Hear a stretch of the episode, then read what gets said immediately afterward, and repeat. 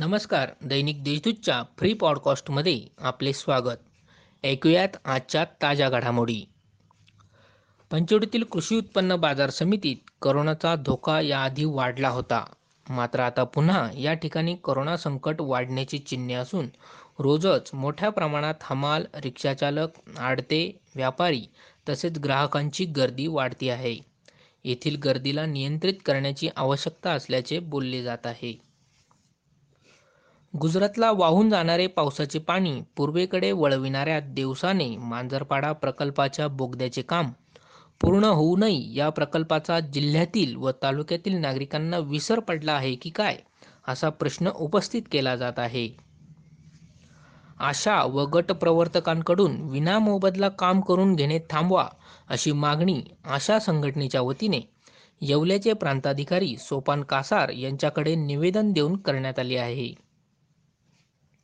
शहरातील K T H M महाविद्यालयाला विद्यापीठ अनुदान आयोगाने कौशल्य विकास कार्यक्रमांतर्गत पाच नवीन अभ्यासक्रमांना मंजुरी दिली आहे.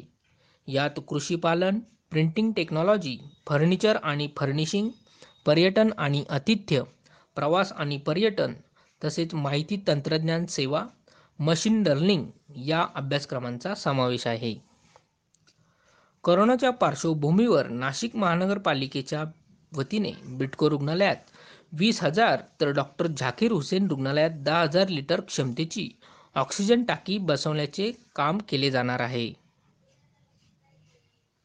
शिक्षकांना चेकपोस्टवर करोना ड्युटी देऊ नये अशी मागणी महाराष्ट्र राज्य कनिष्ठ महाविद्यालयीन शिक्षक महासंघाने केली आहे. या संदर्भात महासंघाचे अध्यक्ष प्राध्यापक संजय शिंदे यांनी निफाडच्या तहसीलदारांना निवेदन दिले आहे. शहर आणि जिल्ह्यात करोनाचे थैमान सुरूच असून गुरुवारी रात्रीपर्यंत अकराशे शहात्तर नवे रुग्ण आढळून आले. तर तेवीसशे दहा रुग्ण बरे होऊन घरी गेले. जिल्ह्यात आजपर्यंत एकोणसत्तर हजार पॉझिटिव्ह रुग्ण मिळाले असून यापैकी साठ हजार रुग्ण बरे झाले आहेत. तर गुरुवारी दिवसभरात चोवीस जणांचा मृत्यू झाला असून सर्वाधिक मृत्यू नाशिक ग्रामीण भागातील आहेत. त्यापाठोपाठ नाशिक महानगरपालिका क्षेत्रातील आहेत. इतरही ताज्या बातम्या वाचण्यासाठी दैनिक देशदूतच्या देशदूत डॉट कॉम या वेबसाईटला सबस्क्राईब करा.